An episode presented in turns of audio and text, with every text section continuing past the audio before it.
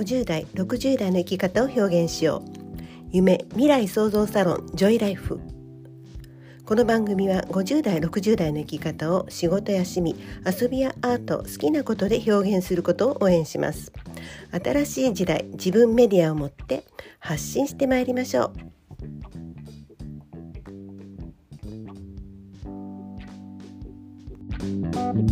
う。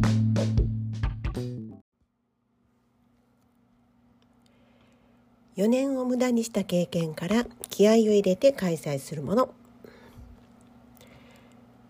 パソコン苦手な50代60代女性の活動やウェブ活用のサポーターをしている山上です。リザーブストックというメルマガ配信だけでなくイベントやセミナーの予約を自動で受け付けてくれるシステムをもう4年以上使ってきました。イベントやセミナーの際には自動で受付返信をしてくれたり、え前日メールを送ってくれたりしてくれるのを知った時それらを全て Excel 管理で一人一人メールで送っていた私は、えー、大変感激したものでした。もうすごい秘書みたいやん。しかも月5000円ちょっとで秘書雇われへんし。それから着物イベントもお話し会も全てリザーブストックを通して開催してきました。メルマガも送れるんですけれども、まあ、月に1回送るかどうか。で、また特に4年間に読者を増やす努力もあんまりしてきませんでした。今から思うとなんともったいないことをしてきたのでしょう。え、10月にリザーブストックの勉強をして、その事実を知ることとなりました。50代、60代の時間がお金より大事と言ってきたのに、私自身が一番もったいないことをしてきたという事実、軽いショックを受けました。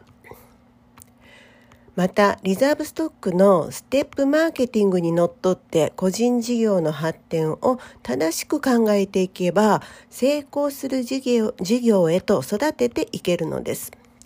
これをもっと早く知っていればと、適当に使っていたことが悔やまれてなりません。11月末に認定トレーナーになりましたので、私のような女性がいなくなるようにしっかりお伝えさせていただきます。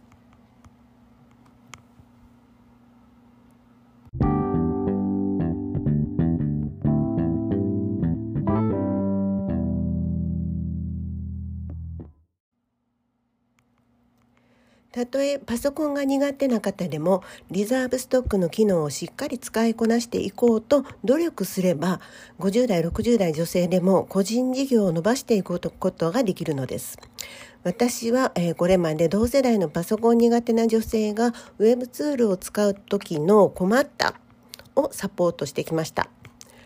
ホームページとブログを中心に SNS を使って発信していくことが、まあ、主だったんですけれども、これからはちょっと考え方を変えます。仕事によっては、まあ、リザーブストックを中心にホームページ、ブログ、SNS を活用し、しっかり積み上げていくことで、ある一定のところからはこの個人事業が安定してくるというのが見えてきます。むしろ女性が苦手なビジネスの構築の部分はリザーブストックの仕組みに任せた方が良いと考えています。入門勉強会だけでもビジネスの考え方の勉強にはなります。なので、2021年、個人事業を伸ばすのを目標にするためにも、まずは基礎的な考え方を、えー、勉強しに来てください、えー、個人事業の育て方も学べるリザーブストック入門勉強会、えー、1月12日、1月15日開催します。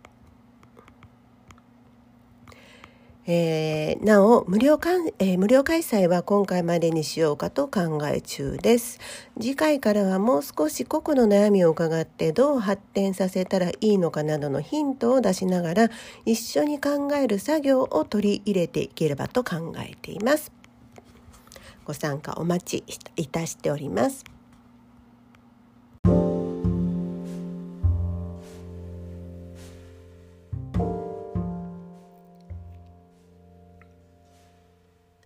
この放送は女性の自立と子どもの笑顔と日本の未来を応援するジョイライフがお届けしました。